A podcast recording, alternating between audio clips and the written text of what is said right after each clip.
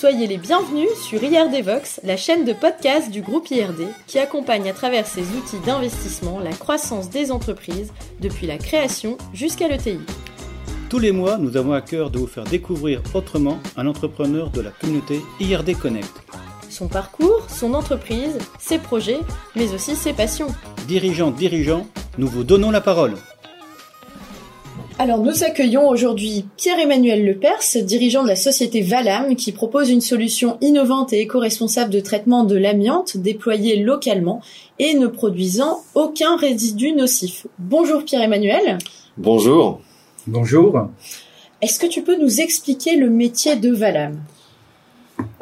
Valam, euh, c'est une solution qui permet en fait de traiter les déchets d'amiante. Vous savez que L'amiante est un déchet dangereux, une substance qui est cancérogène, qui a été massivement utilisée dans, l'après-guerre, notamment dans la construction, dans les bâtiments.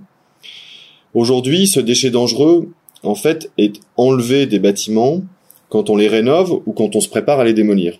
Et la filière dans laquelle on envoie ces déchets dangereux d'amiante, c'est l'enfouissement. L'objectif de Valam, c'est de créer une filière éco-responsable qui permet de détruire le déchet dangereux qu'est l'amiante. C'est un procédé qui est breveté, un procédé chimique. Et ensuite, de valoriser les produits résultants du traitement. Donc, l'idée est donc de créer une nouvelle filière ici sur ce déchet dangereux qui puisse grandir et détourner, on va dire, une partie du flux qui va vers l'enfouissement euh, en France et plus largement en Europe. Alors ce brevet, euh, petite précision, il est issu de la recherche française. Autant, en faire cocorico. Absolument. Euh, c'est un brevet qui est issu de la recherche publique française. Euh, donc c'est l'INP Toulouse. Euh, il y a un laboratoire dedans, un laboratoire du CNRS qui s'appelle le LGC, laboratoire de génie chimique. Donc je les salue. On est en relation régulière. l'équipe du professeur Delmas et de Guilain Denis que je, je tiens à, citer particulièrement. Et qu'on salue également. On salue également. Très bien. Donc Pierre-Emmanuel Valam n'est pas ta première expérience de création d'entreprise. Peux-tu nous en dire plus? Oui, euh, effectivement. Euh, alors moi j'ai fait une, une école d'ingénieur et euh, Centrale Paris. Centrale Paris et euh, en sortant de, de, de, de cette école, euh, j'ai choisi de créer une entreprise. Ma première expérience de création d'entreprise, pour aller au but, c'est avec un camarade de promo. Euh, on s'est dit, on va essayer de faire un, quelque chose d'écolo on habitait donc à Paris. Euh, il y a beaucoup de scooters euh, thermiques partout, motos, etc. Et lui revenait d'une année de césure en Chine. Et euh, dans les villes chinoises, il ne voyait que des scooters électriques partout. Ah et il se disait, mais qu'est-ce qu'on fait en France? Enfin, qu'est-ce qui explique finalement ce, décalage? Et il a, il m'a convaincu finalement sur ce projet de réaliser en fait une de créer une société qui permettrait de développer le scooter électrique en France. Alors un positionnement a été choisi assez vite, c'était de dire on va commencer très simplement, comme distributeur. On va essayer de trouver un, un, un, bon modèle fiable et on va essayer de le distribuer à euh, un public qui est, euh, en l'occurrence, on s'adressait aux entreprises et aux collectivités. On voulait pas monter un magasin de scooters électriques, on voulait euh, entre guillemets vendre des flottes à qui une mairie, qui une entreprise de livraison, et alors, ça a marché, ça a roulé. C'est ce qui est devenu. alors, c'est une expérience qui a été, bah, pour moi, très très enrichissante. Alors, l'entreprise, on l'a, on l'a, on a arrêté au bout d'un an. On avait signé euh, avec trois clients différents en région parisienne. Donc, on avait une licence exclusive sur l'île de France de la part d'un, d'une marque française. Euh, et on a, euh, on a, on a vendu à trois clients différents. Et en fait, on s'est dit, c'est bien, mais il y avait un sentiment dans notre équipe, on était deux, hein, qui était, c'est, on, on n'était pas 100% convaincu de notre produit. Euh, on sentait que c'était bien, mais que hum, la prudence peut-être commandait de s'arrêter, sans euh, dommage particulier pour nous, hein, il faut, le dire, hum, parce que bon, on avait un petit peu de mal à se projeter, on sentait que commercialement il avait fallu, euh, bon voilà. Et puis moi je sentais également que j'avais pas une maturité euh, encore assez formée professionnellement. Je me suis dit aussi personnellement, je me suis dit c'est très bien, j'aime ça, j'y reviendrai. Euh, simplement, euh, ça demande un investissement euh, qui s'appuie sur une expérience professionnelle que je n'ai pas. que je n'ai pas de manière innée. Et donc c'était super et finalement ça m'a pas du tout dégoûté, hein, pas du bien. tout. Et Euh, on s'entendait d'ailleurs très bien avec mon, mon associé de l'époque et euh, et il est resté toujours dans un coin de ma tête que certes j'allais partir dans le privé et euh, faire mes classes entre guillemets, euh, mais il y avait sans doute un moment donné où j'allais revenir à l'entrepreneuriat et c'est ce qui s'est produit. Très bien, donc on en arrive, à- on revient à Valam. Euh, et donc là, cette fois, tu t'associes également au moment de la création de cette entreprise, non pas à une personne, mais à une, société qui s'appelle NeoEco, euh, bien connue dans la région. Euh, comment la collaboration entre vous s'est mise en place et comment elle fonctionne au quotidien, j'ai envie de dire, de, Valam Je cherchais à entreprendre. Donc en 2018, j'ai quitté, euh, dire la, la société euh, dans laquelle j'étais rentré euh, en 2010. Euh, je cherchais à entreprendre. J'habitais Bordeaux à l'époque, mais j'ai cherché globalement à faire du réseau à Bordeaux et à Lille, qui est euh, ma région de naissance et là où j'avais, on va dire, un réseau un peu plus fourni. Euh, et puis les hasards du réseau ont fait que je cherchais à entreprendre avec euh, quelque chose qui soit dans des matériaux renouvelables, ou dans l'industrie avec un caractère développement durable. Euh, et puis je suis tombé aujourd'hui, enfin sur le profil finalement de donc de Christophe Deboff, qui est le dirigeant de NeoEco. Euh, j'ai simplement lu dans le journal un portrait de, de lui. Et puis à un moment donné, je me suis dit, mais en fait, qu'est-ce qui m'empêche de rencontrer cette personne? Et Il aura sans doute euh, des tas de choses à me raconter, euh, peut-être des projets à, me- à me, à, me, proposer. Et puis à force de enfoncer toutes les portes pour réussir à le, à le rencontrer, j'ai- eu ce rendez-vous et j'étais plus dans l'optique de reprendre, reprendre une entreprise. Je m'étais formé pour ça d'ailleurs. Euh, et finalement, il m'a dit, j'ai pas de projet de reprise à proposer, mais j'ai ce projet de, de- lié à l'amiante qui est Valam. Donc Valam est un projet qui a été incubé chez NeoEco pendant euh, trois ans. Et ils avaient commencé à mûrir ce projet de traitement chimique de l'amiante, etc. Euh, et puis ils se sont dit, finalement, il faut une équipe dédiée. Il faut une structure dédiée, une équipe dédiée qui tous les matins se lève et se dit comment je réalise cette filière? Et il m'a dit bon, ça pourrait être toi. Euh, Est-ce que tu serais prêt à te lancer sur un projet comme ça? Je n'ai pas dit oui tout de suite parce que euh, il y a quand même une ampleur et une ambition dans ce projet qui est euh, qui est grande et euh, il fallait quand même que je sonde, que je consulte, que je réfléchisse, que je mûrisse euh, cette idée. Et puis assez vite, ça m'a paru assez évident que c'était ce qui m'enthousiasmait le plus. Je suis allé voir donc les, nos amis chimistes toulousains. Euh, j'ai consulté un petit peu à droite et à gauche et puis ensuite je lui ai dit en fait je suis partant. Allons-y. Cette collaboration s'est mise en place très simplement. Euh, donc euh, je, les remercie encore. hein. C'est-à-dire que ils ont été transparents sur tout, tout ce qui s'est passé. Ils ont ouvert les portes qu'il fallait ouvrir quand j'étais dans cette phase de mûrissement.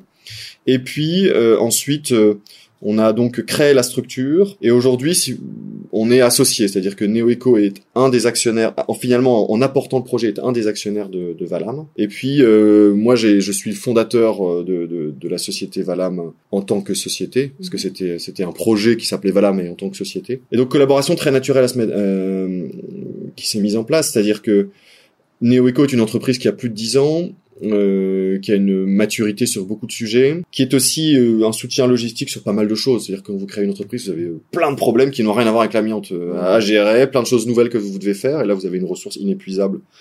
Euh, et comme c'est une entreprise qui est remplie de gens passionnés par ce qu'ils font, ça, c'est- c'est- le courant passe très très bien.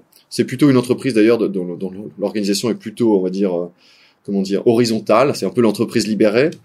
Euh, donc ça s'est passé très bien. Et ce que je hum, dois dire, c'est que le, évidemment, NeoEco nous aide pour tout ce qui est valorisation aval. On veut, nous, Valam est une entreprise d'économie circulaire et NeoEco est un- une entreprise pionnière de l'économie circulaire et va nous aider sur toute la valorisation des, des produits après traitement. Mais il y a aussi des énormes synergies commerciales. C'est-à-dire qu'on on s'adresse finalement aux mêmes clients. Et ça, c'est très important. Euh, C'est-à-dire que NeoEco défriche beaucoup, beaucoup de clients, euh, notamment euh, gestionnaires fonciers, bailleurs sociaux, etc., etc. Et ça, on en profite. Et on est capable aussi, nous, d'aller rencontrer d'autres gens et d'en renvoyer l'ascenseur vers eux. Donc on a toujours des choses à se dire quand on se voit avec NeoEco, c'est évident. Donc c'est dans le quotidien, finalement, on pourrait... euh, Il faut qu'on structure un petit peu plus les choses, mais on pourrait, on pourrait déjeuner ensemble toutes les semaines et on aurait toujours des choses à se dire. Euh, parce qu'il y y y a beaucoup d'informations. Et NeoEco est aussi euh, un petit peu un incubateur qui ne dit pas son nom, Mhm. d'entreprise de l'économie circulaire. Donc il a la croisée de beaucoup beaucoup de projets dans lesquels on peut euh, peut-être venir euh, contribuer. Voilà. Parfait. Alors Maintenant, la question de nos précédents invités d'IRD Vox, Georges Cherlet et Loïc Vatrin, dirigeants de Faber France. Comment réussis-tu aujourd'hui dans le contexte post-Covid à attirer et fidéliser des employés de terrain sur le segment de l'amiante qui peut faire peur à première vue? Oui, alors c'est une très bonne question et euh, très, actuelle pour euh, pour moi. Euh, effectivement, bon alors le contexte post-Covid, on va dire nous, on est lié à la construction, à la rénovation des bâtiments, principalement. Hein. Donc, on récupère les déchets d'amiante qui viennent de rénovation. C'est principalement ça la source. Effectivement, le Covid a euh, arrêté les chantiers au début, puis un petit peu entravé leur marche, etc. Ce qui se passe aujourd'hui, c'est que moi, je dois compléter mon équipe euh, opérationnelle, et euh, c'est vrai que c'est difficile de d'attirer des plutôt un, ouais c'est ça plutôt un profil employé de terrain expérimenté sur l'amiante à venir chez Valam tout simplement parce qu'il y a une tension importante de ressources sur sur ces métiers là qui sont des métiers assez spécifiques hein. Donc, c'est pas la peur, c'est la tension qui, pose le problème. Oui, c'est plus la tension, euh, la tension du marché. Mhm. Euh, Aujourd'hui, si vous voulez être opérateur amiante, que vous formez pour ça, euh, vous allez avoir du travail tout de suite. Il Mhm. n'y a aucun problème. Et il y a beaucoup d'entreprises des amiantages qui sont des entreprises donc de travaux, hein, qui ont beaucoup de mal à, à, à recruter, Mhm. à staffer parfois des, des, des, des chantiers. Donc il y a le caractère anxiogène et peut-être pas le- le- la première dimension. Je parlerais plutôt de la tension sur la partie ouvrier du bâtiment, des choses Mhm. comme ça. Donc aujourd'hui, nous on essaye de les attirer en en leur parlant d'un projet qui a du sens, qui est amené à se développer, euh, un projet euh, innovant euh, et qui euh, et qui en est au début. Et aussi, c'est aussi une manière de les de les attirer, c'est de dire si vous partez, si vous montez aujourd'hui dans le bateau, finalement vous allez voir des choses assez intéressantes et vous allez pouvoir prendre des responsabilités. Euh, si vous arrivez plus tard, c'est pas forcément la même chose. Donc on essaie de jouer sur plusieurs tableaux euh, afin de afin d'être euh, d'être attirant. Alors parlons maintenant d'avenir. Justement, tu, tu, tu disais qu'on est au début d'un projet. Valam a beaucoup de projets de développement. Est-ce que tu peux nous en dire un peu plus? Et puis, pourquoi pas demander aux auditeurs de t'aider dans ces projets? Alors, le développement de Valam, ça passe par euh, le lancement en exploitation d'une usine mobile dans les prochaines semaines, donc d'ici la fin de l'année pour euh, pour nous. Donc c'est l'aboutissement de deux ans et demi de travail de R&D et de pilotage de projet hein, pour construire une usine et la lancer. Un mobile, c'est un camion qui va se déplacer, c'est quoi? Alors oui, c'est- enfin c'est c'est plutôt un ensemble de containers. Donc D'accord. effectivement, il y a le caractère déplaçable. Vous, vous l'amenez avec un camion, vous le posez. Ensuite, il faut raccorder euh, un certain nombre de choses, mais voilà. Mais euh, on, on a privilégié un caractère mobile pour euh, démarrer démarrer cette activité relativement euh, vite. On a euh, un certain nombre de clients qui euh, nous confient leurs déchets. On les remercie. Hein, euh, je Quel pense. type de client, par exemple? Euh, vous avez euh, par exemple des, euh, des gestionnaires de fonciers. Vous avez euh, par exemple Vilogia, euh, Mhm. qui est un bailleur social. Euh, vous avez euh, la DDTM euh, Nord, DDTM 59, qui a fait rénover un centre des finances publiques. Euh, vous avez l'EPF, l'établissement public foncier des Hauts-de-France. Donc là, c'est vraiment un recycleur de foncier pour le coup. Mhm.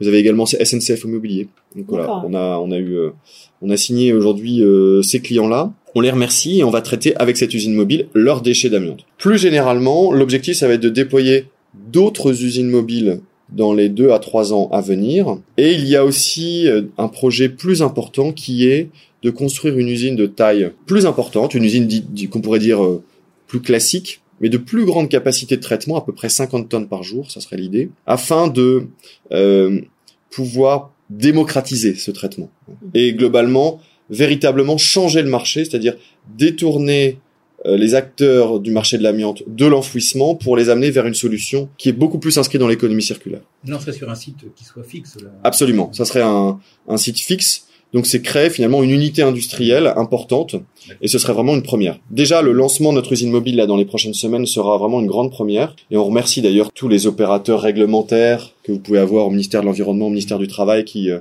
euh, à qui on a avec lesquels on a beaucoup échangé depuis assez longtemps pour essayer d'être transparent sur le projet et qui vont nous encadrer pour le lancement. Une manière simple de nous aider à réaliser ces projets, c'est peut-être simplement de, de, de parler de l'existence de Valam, euh, de dire qu'il y a des alternatives qui se développent en l'occurrence qui se développe vraiment dans les Hauts-de-France. Euh, Aujourd'hui, on est, on a été vraiment soutenu à beaucoup de niveaux par euh, par la région, par les différents acteurs, et on est vraiment dans une terre d'entrepreneuriat. On est content que ça se passe ici. Simplement déjà, euh, la notoriété est une est une manière euh, importante euh, de nous de nous aider sur ce sur ce créneau un peu particulier qui est Parfait. les déchets dangereux d'amiante. Bah, avec plaisir et donc on sollicitera tous les membres d'IRD Connect à te suivre et à liker toutes tes différentes publications. Faisons connaître Valam, c'est aussi l'objet de, de notre podcast. Exactement. Voilà.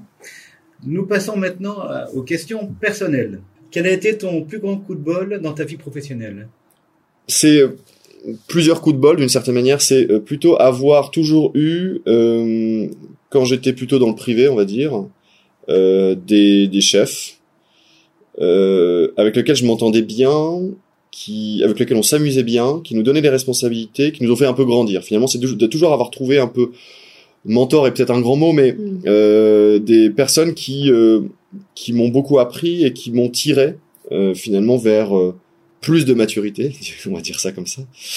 Euh, et, et ça m'a donné euh, bah, finalement beaucoup de plaisir dans ma encore jeune hein, carrière euh, professionnelle et aussi des armes pour aujourd'hui. Euh, C'est-à-dire que euh, une relecture de- du parcours que j'ai fait avec ces managers-là euh, m'aide aujourd'hui avec mon équipe. Voilà. J'avais un peu de mal pendant un certain temps. Alors c'est la chance que j'ai eu d'avoir des bons managers, mais j'avais un peu de mal avec l'autorité. Très bien. Voilà. Et donc c'est vraiment un truc où euh, je me suis dit, euh, finalement me confronter parfois euh, un petit peu à des réflexions à certains moments, des stages que j'ai pu faire plus jeune, etc.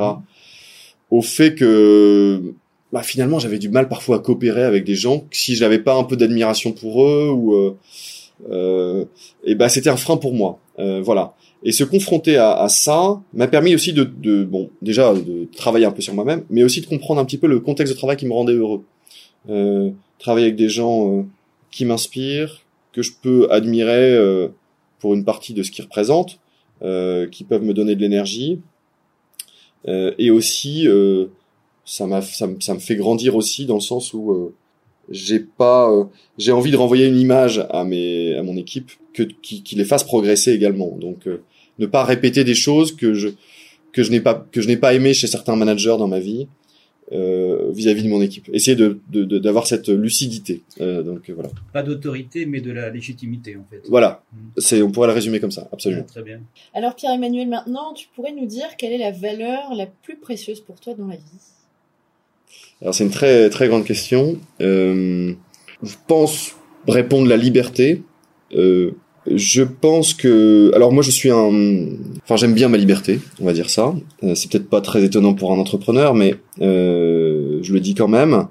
Euh, avoir la possibilité de se réaliser euh, et la liberté suppose aussi une certaine euh, c'est pour moi c'est pas euh, partir dans toutes les directions. C'est euh, ça suppose aussi une certaine exigence vis-à-vis de soi-même de de faire des relectures de sa vie, de, de, de, de ce qui nous, de ce qui nous plaît, de ses, de ses caractères, de ses erreurs également. Mais globalement, c'est ça que j'aimerais euh, préserver. Et c'est aussi euh, à une modeste échelle. Je vous donne un exemple. On est petit, on doit innover, on doit traiter de l'amiante. On fait des choses qu'on ne fait pas d'habitude. Broyer de l'amiante, je veux dire, c'est l'ex- c'est l'exemple de ce qu'il ne faut pas faire. Ouais. Tous les désamianteurs vous diront, nous, on doit retirer l'amiante en conservant l'intégrité du matériau pour ne pas toucher, nous, on fait des trucs assez innovants. On a été obligé d'innover sur pas mal de choses. Comment vous faites ça quand vous êtes une équipe? Alors moi, c'est très simple. Euh, on a institué un mur dans notre bureau qui s'appelle le mur des idées sauvages, Wild Ideas en anglais. Mhm. Et l'idée, c'est de dire, il n'y a pas d'idée euh, que tel ou tel peut suggérer euh, qui mérite d'être balayée d'un revers de main. Même les choses qui peuvent vous paraître les plus absurdes, même les analogies de secteurs qui n'ont rien à voir, peuvent servir à notre projet, puisque, quitte à innover, essayons d'innover sur pas mal de tableaux. Donc, finalement, on avait un tableau, on avait un mur euh, qui s'appelait Idées sauvages, et chacun pouvait mettre des post-it dessus avec les idées. Et puis l'idée, c'était de domestiquer ces idées pour voir si elles pouvaient s'intégrer dans notre projet. Et ça, c'est un peu l'exemple de ce que je veux instituer de mon équipe, c'est-à-dire ce sentiment de pouvoir s'exprimer, de pouvoir euh, proposer des choses euh, qui sont pas euh, un peu non conventionnelles. Euh, je veux que mes employés aient, le, aient la liberté de le faire Mhm. et se sentent aussi gratifiés quand ça aboutit sur quelque chose. Donc ça, c'était vraiment important. Et beaucoup de, il y a une- une- plusieurs vraiment de ces idées sauvages, se sont aujourd'hui se sont dans le sont dans le projet et ça nous rend, je veux dire, collectivement fiers. Voilà. Une très bonne pratique à diffuser. Merci Voilà. beaucoup. Liberté, liberté de parole et de, de suggestion. Très bien. Dernière, euh, dernière question, celle donc euh, de notre prochain invité. Louis André, qui dirige la société TalentView, qui accompagne les entreprises de toute taille dans la transformation digitale de leur process de recrutement. Quelle serait ta question? Alors, euh, oui, alors c'est euh, c'est vrai que ça fait un écho à la, question qui m'a été posée un petit peu avant sur le sur le recrutement. C'est vrai que le, la pandémie, mais globalement, il y a aussi euh, des évolutions de mentalité dans les générations sur le rapport au travail. Euh, et finalement, euh, ma question c'est euh, comment, enfin, comment vous vous y prenez pour si vous avez une, une, entreprise qui, qui vient voir TalentView euh, pour euh, pour créer l'attrait. Euh, ça veut dire qu'il y a des il y a des il y a des entreprises pour casser finalement pour casser une image conventionnelle et créer un attrait nouveau, un intérêt nouveau, un, provoquer un nouveau regard finalement. C'est ça ça ça, ça m'intéresse. Savoir comment euh, même sur un business très mature, très conventionnel, euh, comment comment vous faites pour euh, pour dire bah finalement euh, j'écoutais à la radio là juste avant euh, il y avait un, un, spot du gouvernement sur le BTP par exemple mmh. euh, et pour casser l'image du BTP donc c'est euh, c'est pas que des c'est pas que des hommes euh, c'est du concret mais il y a beaucoup de responsabilités enfin voilà et en, en quelques en quelques et c'est vrai que ça ça ça ça, éclaire d'un nouveau d'un nouveau jour donc comment vous y prenez pour casser peut-être des clichés ou pour rendre plus attrayant ou plus proche finalement des business qui peuvent être très conventionnel. Eh bien, Louis André donc euh, nous répondra, hein, qui, lui qui parle et qui, qui, est un professionnel de la marque employeur pour attirer les talents. Et on espère qu'il nous donnera une réponse qui pourrait être utile à de nombreux euh, membres d'IRD Connect qui, qui, nous parlent beaucoup de, de, ces sujets de recrutement en ce moment. C'est la fin. Encore un grand merci Pierre-Emmanuel. Euh... C'était un plaisir, merci. Merci Pierre-Emmanuel. Et à très bientôt sur IRD Vox.